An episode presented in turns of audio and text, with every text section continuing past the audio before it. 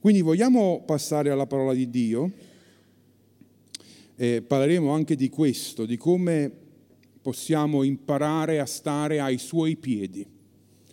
Voglio parlarvi di una donna che ha stravolto molto la mia vita, è menzionata solo tre volte nella Bibbia, ci sono tre storie. Maria di Betania. E ne guarderemo due, non abbiamo il tempo per guardarne tre, ma guarderemo due storie nella Bibbia. E questa donna parla poco, ma ha fatto degli impatti, un impatto nella vita di Gesù molto forte, nella sua stessa vita. Gesù stesso ha detto nella terza storia che non leggeremo, quando lei unge eh, i piedi di Gesù, Gesù ha detto stesso lui, questa storia, questo momento sarà ricordato per sempre. Ogni volta che si predicherà il Vangelo verrà menzionata molto spesso la vita di questa donna. E guardate, nella Bibbia ci sono persone che hanno fatto molti più miracoli di Maria, anzi Maria mi sa che non ne ha fatto nessuno. Hanno fatto grandi insegnamenti e Maria non ne ha fatte, anzi dice solo una frase in tre storie. Eppure Gesù dice questa storia deve essere ricordata. È come se stesse dicendo a tutti quelli che nel futuro predicavano la parola di Dio, non vi dimenticate mai di parlare di Maria di Betania. Quindi stamattina vogliamo fare quello. Vogliamo comprendere cosa ha fatto Maria e cosa serve per noi questa mattina. Quindi prendiamo la prima storia, la troviamo in Luca al capitolo 10. Luca al capitolo 10, leggeremo dai versi 38 a 42. Questa è una storia molto famosa, ricordate Marta e Maria, spesso si, sì, però vedremo forse delle angolature diverse stamattina. Mentre era in cammino Gesù entrò in un villaggio e una donna di nome Marta lo ospitò in casa sua. Marta aveva una sorella chiamata Maria, la quale, sedutasi ai piedi del Signore, ascoltava la sua parola.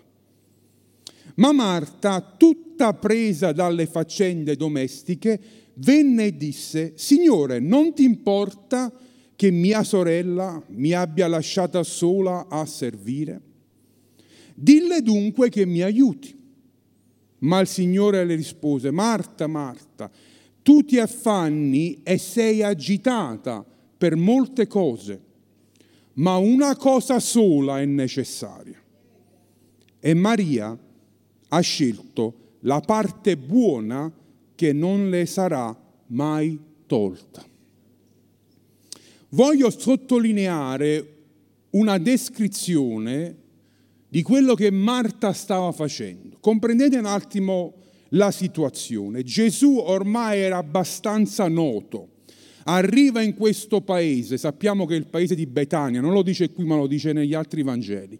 Gesù arriva e sapete com'era Gesù? Gli piaceva autoinvitarsi, non sappiamo se è stato invitato da Marta e Maria, e Lazzaro pure che era ancora vivo, oppure si è autoinvitato, comunque è andato a casa di queste persone. E sapete un po' come sono le donne di casa, no? Viene un ospite speciale, deve essere tutto perfetto. Allora Marta subito si è messa all'opera. Io leggo, non so se voi riuscite a leggere, proprio l'agitazione di Marta.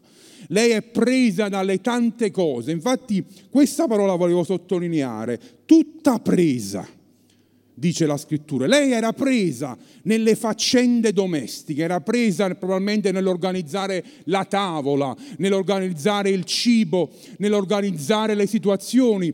E Gesù non ha mai criticato il servizio che Marta stava facendo. Non era quello il problema. Non era il fatto che lei avesse un cuore per sistemare bene la casa o per accogliere bene il maestro, quello era un buon sentimento. Il suo problema è che lo faceva con affanno e con agitazione. Era troppo presa, stava tutta presa. Era, in altre parole, alcune, tradizio- alcune traduzioni, non in italiano ma nelle altre lingue, tipo in inglese, traducono era distratta dalle faccende domestiche e si era persa il punto focale di quella visita con Gesù. A Gesù faceva piacere che lei servisse alla mensa. A Gesù faceva piacere che lei era indaffarata a preparare la casa, ma non era venuto lì per annusare se il pavimento era pulito, non era entrato lì per vedere se il cibo era buono oppure no, cose in più, ma non necessarie. Non era entrato lì perché doveva mangiare finalmente quel piatto speciale che Marta stava preparando. Tutte queste cose erano un di più. Gesù era andato lì per parlare per portargli verità. E Marta era così indaffarata che addirittura entra in un giudizio verso la sorella. Avete letto che lei trova l'ardire di dire vicino a Gesù, ma come Gesù? E tu non gli dici niente. Sto parafrasando, ma l'idea è quella. Tu non parli, non vedi che io vado avanti e indietro e lei si è messa là, bella seduta ai tuoi piedi ai suoi piedi perché, l'ho spiegato anche altre volte, i tavoli dell'epoca erano bassi e ci si sedeva quasi sdraiati, quindi ci si era molto vicini ai piedi degli altri. Però questa posizione di Maria era una posizione di ascolto, era una posizione di attesa di quelle parole preziose che venivano dalla bocca di Gesù. Marta invece era troppo presa e sapete, questo è un pericolo per tutti quanti noi.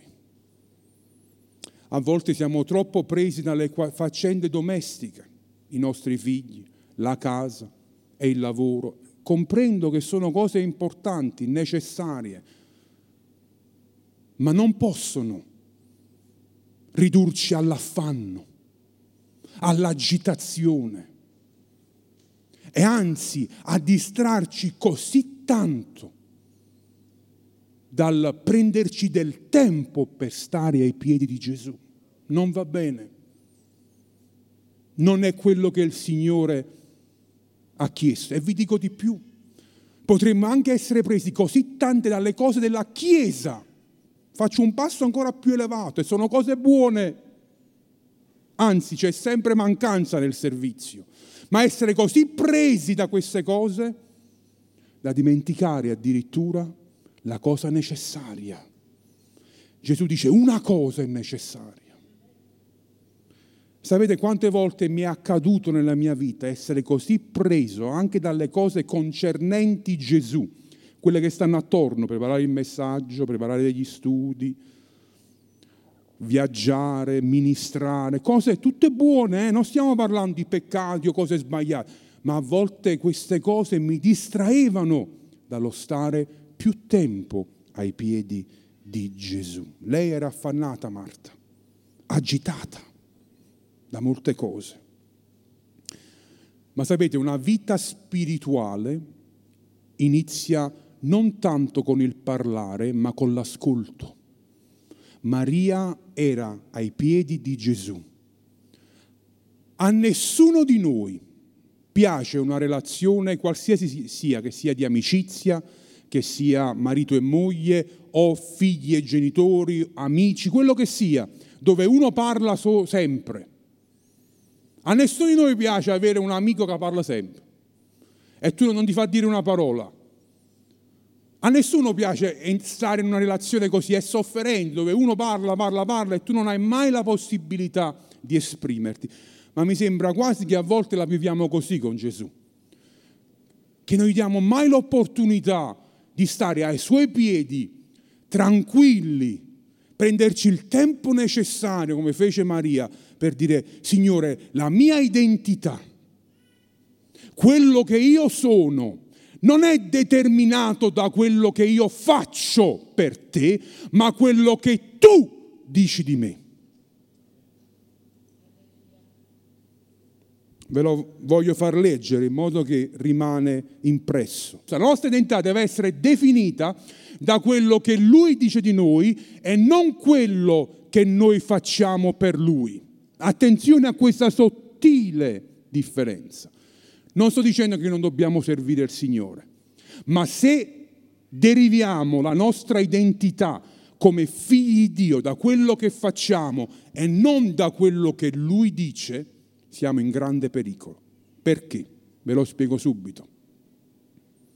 Se io identifico la mia identità cristiana, se io definisco la mia identità su quello che faccio, se gli altri non lo notano, mi state seguendo? Se gli altri non lo notano, all'inizio è tutto sì, ma io lo faccio per il Signore. Ma basta che l'anziano o il pastore o qualche fratello non comincia più a notare il tuo servizio. O addirittura qualcuno critica il tuo servizio. Dice ma si potrebbe fare meglio. Se la tua identità è basata su quello, comincia a salire la rabbia, la frustrazione. E cominci a trovarti anche scuse per lasciare il servizio. Dio mi ha chiamato a altro, quando invece la ragione principale è che tu avevi basato tutta la tua identità su quello. Io ho visto persone che cantavano, sono state rimosse per delle ragioni, lasciare la chiesa perché non cantavano più. Per chi lo stavi facendo? Per cosa lo stavi facendo? Se derivi la tua identità come Marta dalle faccende, tutti presi e non dalle parole che derivano da Gesù, siamo in grande pericolo. E abbiamo trovato scuse spirituali per dire Dio mi ha chiamato una nuova stagione, un nuovo momento, quando la realtà è che la nostra identità è più basata su quello che gli altri dicono di noi che quello che Dio dice di noi. Perché? Perché non prendiamo il tempo necessario per stare ai suoi piedi. Se servi solo perché il pastore ti nota o gli anziani, sei nei guai. Ma riduciamo ancora la cosa. Se servi in casa tua perché tuo marito lo nota o tua moglie lo nota, sei nei guai arriviamo ancora a cose più pratiche. Perché ti aspetti sempre che tuo marito o tua moglie notino quello che tu fai per loro. E se lo fai solo per questo, e non dico che non è bello sentirsi un complimento o un grazie, anzi, dovrebbe essere sempre così.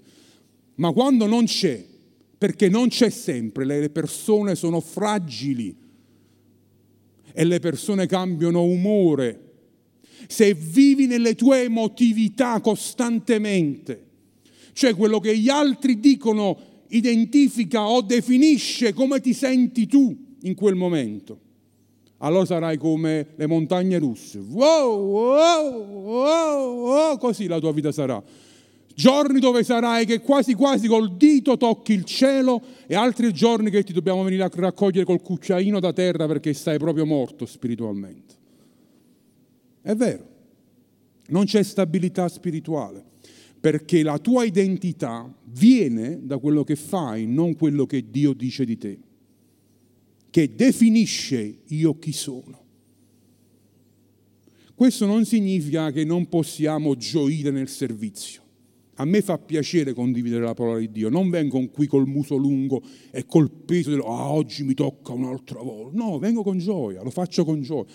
Ma se non dovessi più farlo per qualsiasi ragione, spero che la mia vita non è legata solo a questo, ma al mio rapporto con Gesù. Se no ci facciamo prendere da troppo le faccende, che sono anche a volte attorno a Gesù, ma non sono in contatto diretto con Gesù. Gesù dice una cosa è necessaria. No, Gesù, non dire così. La Chiesa ha bisogno di tante cose. No, no, no, una cosa. No, Gesù, non essere superficiale. Non ridurre le, le questioni a questa cosa così. No, la Chiesa ha bisogno di tante cose, la mia famiglia ha bisogno di tante cose. No, Gesù dice una cosa è necessaria, Marta Signore, ma c'è questo, è questo. Io ho scoperto una cosa. Se mi prendo cura dell'una cosa che Gesù dice, tutto il resto va al posto giusto, si allinea. Se mi preoccupo di tutte le altre cose, non funzionano mai. Se mi preoccupo di tutto il resto e non quello che Gesù dice, stare ai miei piedi, spendere del tempo con me, se faccio quello in modo miracoloso, le altre cose si allineano alla volontà di Dio. Vi sfido a farlo e vedrete il Signore che fa. Perché lui dice una cosa è necessaria, Marta. E Maria ha scelto quella giusta. Maria ha scelto la parte buona, vedete, che non gli potrà essere tolta, dice Gesù. Tutte le altre cose vanno e vengono, ma questa cosa qui, se tu la metti centrale nella tua vita, spendere del tempo all'ascolto della voce di Dio, tutte le altre cose convergono in un certo senso, sono attirate. Hai problemi di lavoro? concentrati all'ascolto della voce di Dio. Dice, ma che stai dicendo? Hai problemi con i tuoi figli? Concentrati sulla una cosa che è necessaria. Hai problemi sul posto di lavoro? Concentrati su quella che è la cosa necessaria e Dio ti darà la saggezza per gestire le altre cose. Dio non cambia le circostanze, abbiamo detto tante volte, Dio cambia gli uomini e gli uomini cambiano le circostanze, o le donne. Allinei una cosa, non so se ci può entrare questo, l'ho messo enorme quell'uno, per farcelo ricordare, una cosa è necessaria. E più, l'abbiamo studiato anche questo, quest'anno al campeggio, più Gesù era richiesto, più cose più pressioni aveva e più tempo si appartava per stare col padre. Più la folla lo cercava e più si allontanava prima di andare dalla folla per stare col padre. E lui era Dio. Quanto più noi, più le cose attorno alla nostra vita richiedono tempo, affanni, pressioni, tutti presi siamo dalla vita sempre a correre questa frenesia è nemica della vita spirituale. Questa frenesia della vita è un gioco malvagio che il diavolo ha creato di farci stare sempre a correre e corri, corri, corri, corri, quando il Signore dice, oh, fermati un attimo, sei troppo preso, una cosa è necessaria. Una cosa è necessaria. No, Signore, non è una cosa, io ho tante cose. No, no, no, è una cosa e Maria ha scelto quella giusta. Vediamo un'altra storia, Giovanni 11. Qui dobbiamo leggere un po' più di versetti. È la famosa storia della morte di Lazzaro, che era fratello di Marta e Maria. Leggiamo? C'era un ammalato, un certo Lazzaro di Betania, del villaggio di Maria e Marta, sua sorella. Maria era quella che unse il, Signore di olio profumato e gli asciugò i, capelli, i suoi piedi con i suoi capelli. Fermatevi un attimo. Questa cosa qui nel Vangelo di Giovanni succede nel capitolo dopo. Nel capitolo 12 Maria unge i capelli di Gesù. Strano che lui lo menziona prima come se il lettore dovesse già saperlo, ma se hai letto solo il Vangelo di Giovanni non puoi saperlo, perché viene dopo. Perché lo sta dicendo? Perché quello che sta accadendo in questa storia prepara il cuore di Maria per versare il profumo che poi farà nel capitolo 12. Questa storia qui che leggeremo è come il frantoio che schiaccia l'olio in modo che esca il profumo dalla vita di Maria. E vediamo cosa accade. Lazzaro, suo fratello, era malato. Le sorelle dunque mandarono a dire a Gesù, Signore, ecco colui che tu ami è malato. Si nota qui che probabilmente in quella visita di Gesù a casa su, di Maria e Marta si è creato bella, un bel rapporto. Non erano parte della folla questi tre, Marta, Maria e Lazzaro, erano diventati in un rapporto intimo perché quando gli vanno a riportare che Lazzaro stava morendo, aggiungono questa parolina, colui che tu ami. Gesù, dito ciò, disse, questa malattia non è per la morte, ma per la gloria di Dio. Notate, non dice non morirà, non è per la morte, non è ai fini della morte, affinché per mezzo di essa il Figlio di Dio sia glorificato. Ora Gesù amava Marta e sua sorella e Lazzaro come ebbe udito che egli era malato, si trattenne ancora due giorni nel luogo dove si trovava. Noi al posto del verso 6 lo avremmo riscritto per il modo in cui molti di noi vedono il cristianesimo. Noi avremmo scritto, dato che Gesù amava Lazzaro, amava Marta, amava Maria, appena sentì che stava male, salì sul cavallo e a tutta corsa. Avremmo detto così noi. Come una freccia, senza guardare in faccia a nessuno, senza parlare con nessuno, corse a Betania, guarì Lazzaro e gloria a Dio, festa in tutto il paese. Così avremmo scritto noi. Ma Gesù si trattiene altri due giorni. E in totale ne saranno quattro. Saltiamo al verso 17. Gesù dunque arrivato trovò che Lazzaro, Lazzaro era già da quattro giorni nel sepolcro. Or Betania distava da Gerusalemme circa 15 stadi, 4 chilometri.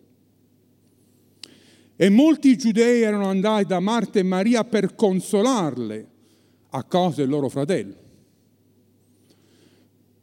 Marta entra in scena, l'indaffarata. Guardate come è sempre agitata Marta. Come Marta ebbe udito che Gesù veniva, gli andò incontro. Subito. Leggete la fretta in questi versi o la leggo solo io. Ma Maria, adesso la questione è questa, o Maria era una di queste pigre che non volevano fare niente, oppure aveva compreso qualche altra cosa. Io tendo verso la seconda parte, perché vedrete in questa storia che entrambi dicono la stessa cosa a Gesù, ma ricevono due risposte diverse, perché Gesù non guarda le parole, guarda il cuore. Maria stava seduta in casa. Marta dunque disse a Gesù, Signore, se tu fossi stato qui, mio fratello non sarebbe morto ma anche adesso so che tutto quello che chiederà a Dio, Dio te lo darà. Gesù le disse, tuo fratello risusciterà. Marta gli disse, lo so che risusciterà nella resurrezione dell'ultimo giorno. Marta dà una risposta teologicamente corretta molto corretta. Lei credeva nella resurrezione degli ultimi tempi. Quando Paolo Apostolo lo descriverà, verremo presi e incontreremo Gesù nell'aria.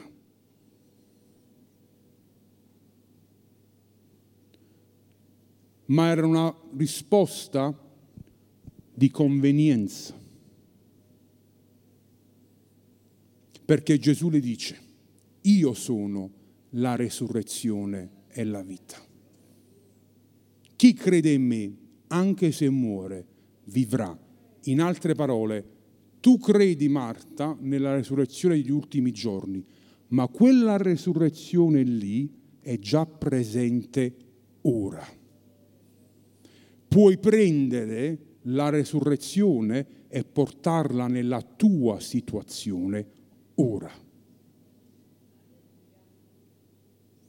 Credi tu questo? Guardate come lei risponde sempre in modo corretto, ma non va dentro, mette di facciata. Lei vorrebbe dire tutt'altre cose a Gesù, perché lo dice quando lo incontra. Aro Steve, Gesù, perché sei arrivato tardi? Eppure noi siamo quelli che tu ami, hai guarito gente che non conoscevi. Hai guarito persone sconosciute. Hai guarito e hai portato salvezza a uomini e donne che passavano di lì, miserabili della strada. Gente che ha gridato che non conoscevi neanche il loro nome e adesso che a noi che ci ami, che hai una relazione, hai fatto tardi. Sì, Signore, io credo che tu sei il Cristo, il figlio di Dio che doveva venire nel mondo. Detto questo, se ne andò e chiamò di, di nascosto Maria, sua sorella, dicendolo, il maestro è qui e ti chiama. Domanda, Gesù ha chiesto di vedere Maria? Avete letto che Gesù, o negli altri Vangeli, ve lo assicuro, li ho letti, non ha chiesto di vedere Maria. Marta ha compreso. Maria, va a parlare tu con Gesù perché io siamo su due frequenze diverse. Io dico una cosa e lui risponde in modo che io non comprendo quello che sta dicendo. Vai tu, forse capisci tu quello che vuole dire e che quello che vuole fare. E Maria era in sintonia con Gesù, era sulla stessa frequenza. Guardate. Ed ella, udito quello, si alzò in fretta e andò da lui. Vedete la differenza tra la fretta di Maria e la fretta di Marta? Marta corre per sganciarsi il peso. Maria corre quando viene a sapere che il maestro la stava chiamando, anche se non era vero. Però è quello che dà fretta al cuore di Maria. Gesù mi chiama, la sua voce è quella che mi definisce, è quella che mi mette in moto. Lui parla e io corro.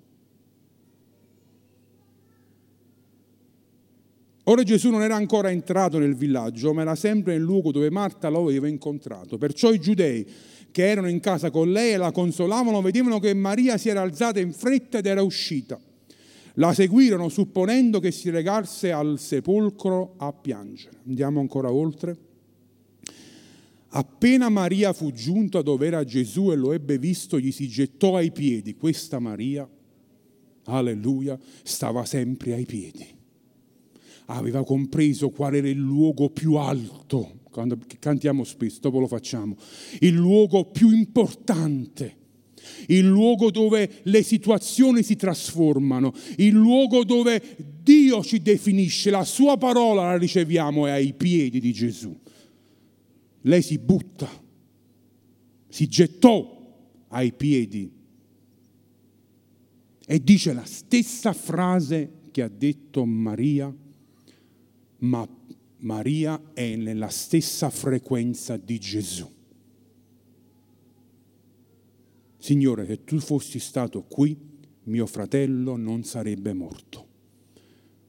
Quando Gesù la vide piangere e vide piangere anche i giudei che erano venuti con lei, fremette nello spirito, si turbò e disse, dove lo avete deposto? Ed essi dissero, Gesù, vieni a vedere. E poi c'è il versetto più breve della Bibbia, ma per me è quello più lungo. Gesù piange. Io leggo in questo mezz'ora minimo di Gesù che piange perché si è connesso col grido di Maria che non ha messo la facciata. Sì, Gesù un giorno resurre- sarà la resurrezione di tutti quanti. Sì, io credo. No, Gesù, io piango. Perché mio fratello è morto. È morto. Non metto una facciata davanti agli altri perché non è quello che gli altri pensano che mi definisce, ma è quello che tu dici. E ti apro il mio cuore, Signore. Io sto male è morto mio fratello. Se tu fossi stato qui prima, lui sarebbe vivo ancora. Apro il mio cuore perché so che sono in sintonia con te. Noi ci capiamo. Le mie preghiere non sono eloquenti, parole costruite perché gli altri devono sentire e dire ah, quello sì che è spirituale. Guarda che paroloni che usa. No, Maria non aveva bisogno di tutto questo.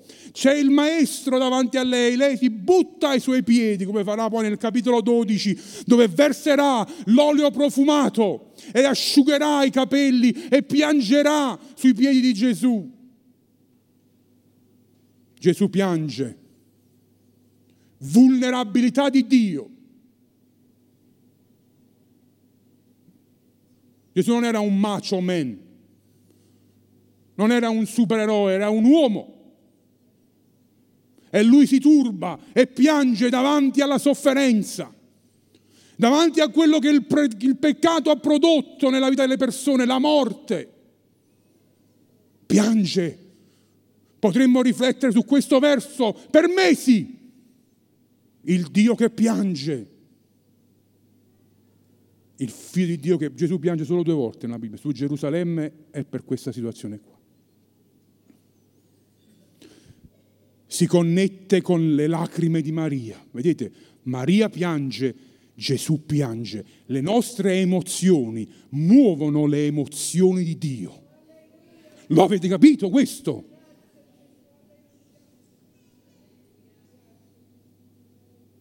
Lui non è un Dio distante, freddo, che arriva la richiesta di preghiera come in un computer e risponde sì o no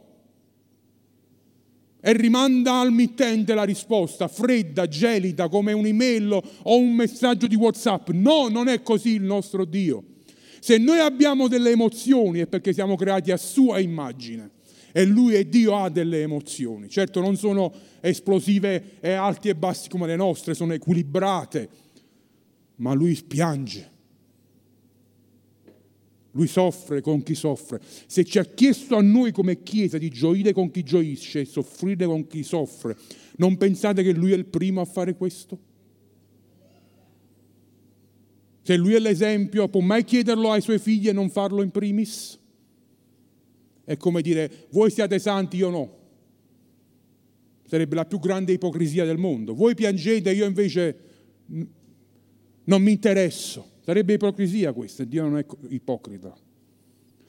Gesù piange, freme nello spirito.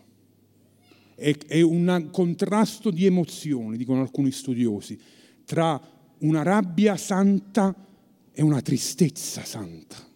C'è qualcosa che si muove nel cuore di Gesù. Andiamo avanti. Perciò i Giudei dicevano guarda come lo amava. Ma alcuni di noi dicevano non poteva colui che ha aperto gli occhi al cieco far sì che questi non morisse. Vedete la gente come sta in un'altra frequenza. Non sta capendo, non sta capendo Gesù. Maria sì. Maria in sintonia perché è stata ai suoi piedi, perché conosce il Maestro, perché lo ama.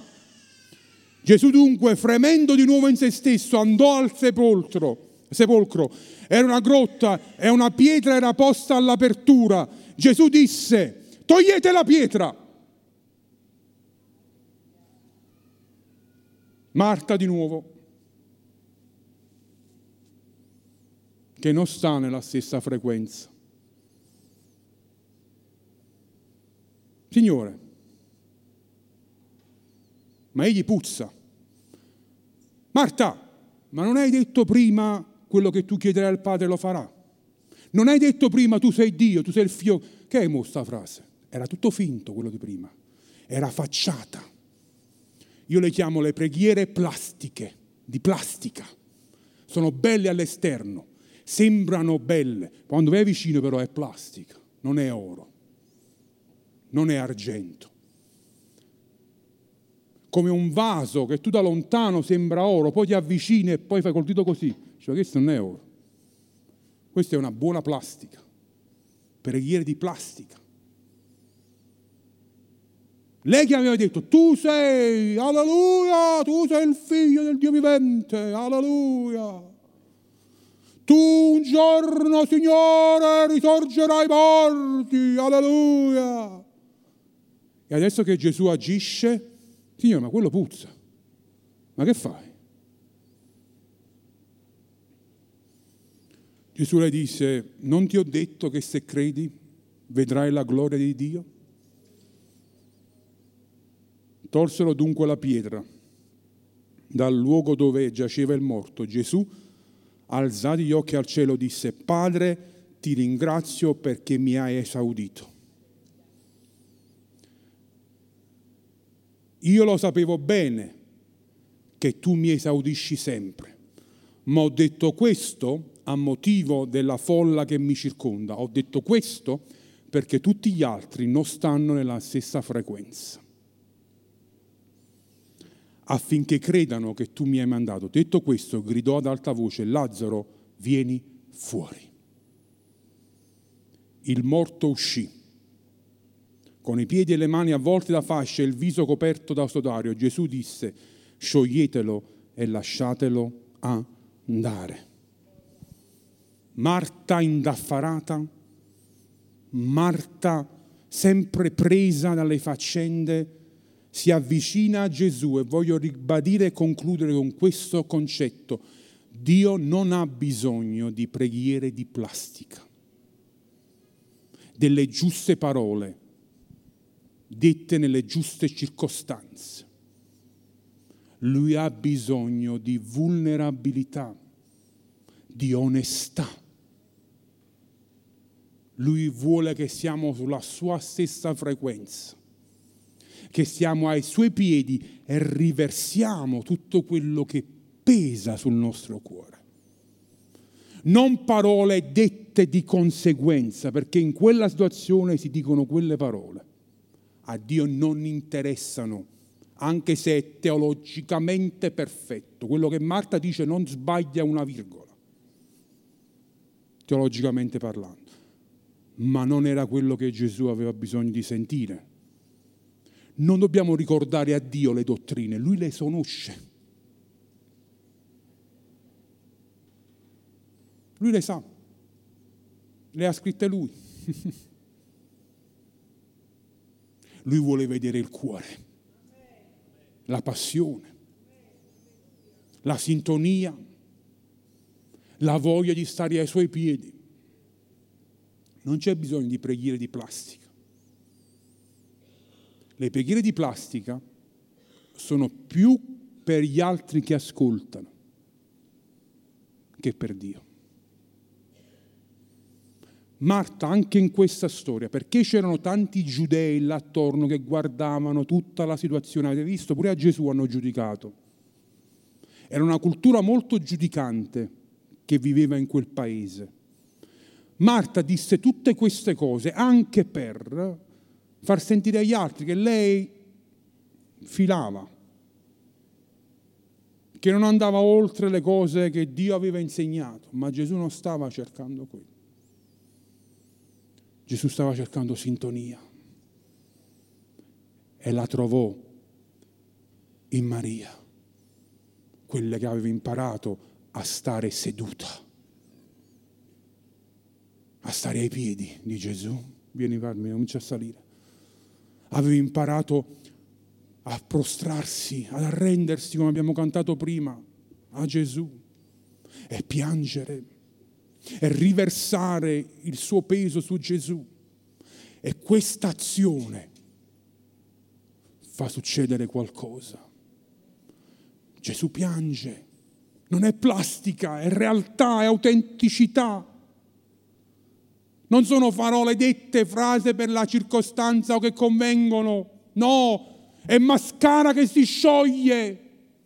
Non è bello da guardare, è vulnerabilità, è sofferenza espressa all'esterno. È disperazione, però si connette con Gesù. Le preghiere di plastica non si connettono con Gesù, non è, Gesù non ne ascolta perché non sono quelle che lui sta cercando, non sta cercando le frasi giuste. Oh Signore, un giorno risusciteremo. Sì, tu sei il figlio di Dio, qualsiasi cosa chiederai, alleluia. Togliete la tomba. No! Puzza. Che vuoi fare? Sta la gente, sai che puzza che esce da qua? Lei l'ha indaffarata delle pulizie, no? Ma eh, che vuoi fare? Al funerale di mio fratello vuoi creare sto scandalo? Fai uscire una puzza di mo... Quattro giorni, io non ho mai visto un cadavere, ma immagino che cosa ci può uscire da quattro giorni da là dentro. Noi se non ci laviamo per due giorni è già, pensate, quattro giorni morti. No, Signore, che vuoi rovinare il funerale a mio, mari- a mio fratello? Vuoi creare questa, questo caos? Gli altri guardano. Maria, guardate. Maria non dice una parola. Sta ai piedi, aspetta seduta, perché sa che se Gesù vuole, tutto è possibile a chi crede. Lei lo sa e Gesù lo ripete e dice, Padre, io so che tu mi ascolti. E non lo dico per me, perché io e, te, io e te, Padre, non c'è bisogno che lo dico, che tu mi ascolti. Io già lo so, tu lo sai. Ma gli altri lo devono sentire. Non lo dico per me, lo dico per gli altri. Amen. Vogliamo imparare a stare di più ai piedi di Gesù? Le situazioni difficili della vita sono il frantoio che schiaccia la nostra vita.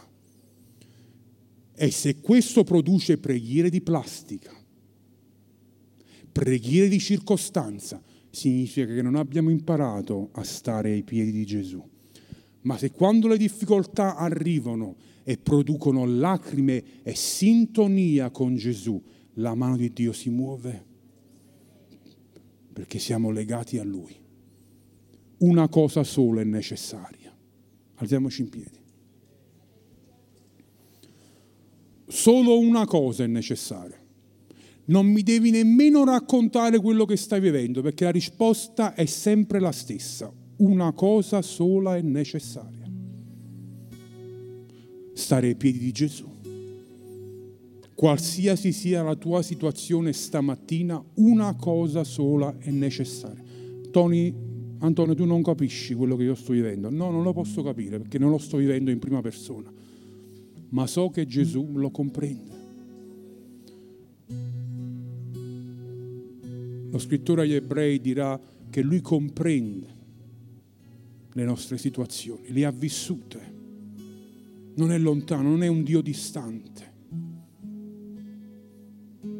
Il cristianesimo è l'unico che racconta di un Dio che è venuto a soffrire. È l'unico. Di un Dio che piange in un contesto dove sia greco che romano che ebreo, dove i dei, i dei, le divinità venivano viste come qualcosa di intoccabile, dove venivano viste come qualcosa di oltre l'umano, non avrebbero mai pensato di far piangere una divinità. Era troppo umano quello, ma Gesù non ha problemi a piangere a identificarsi con i suoi figli, con chi sa stare ai suoi piedi. Forse la risposta non arriverà nei tempi che tu hai determinato, ma una cosa è certa, sentirai il Dio che piange quando tu piangi. E vale più della risposta in sé, sentire che Dio è vicino a te nei momenti difficili, che hai imparato a stare ai tuoi piedi e a stare seduto. La mia fretta, la mia agitazione non può cambiare assolutamente niente. Gesù dice con la vostra preoccupazione non potete farvi crescere neanche un millimetro a un capello del vostro capo. Col nostro indaffararci non possiamo creare assolutamente niente. Perché allora non sederci? non significa essere pigri o non fare niente, significa allineare la cosa necessaria in modo che essa influenzi tutto il resto.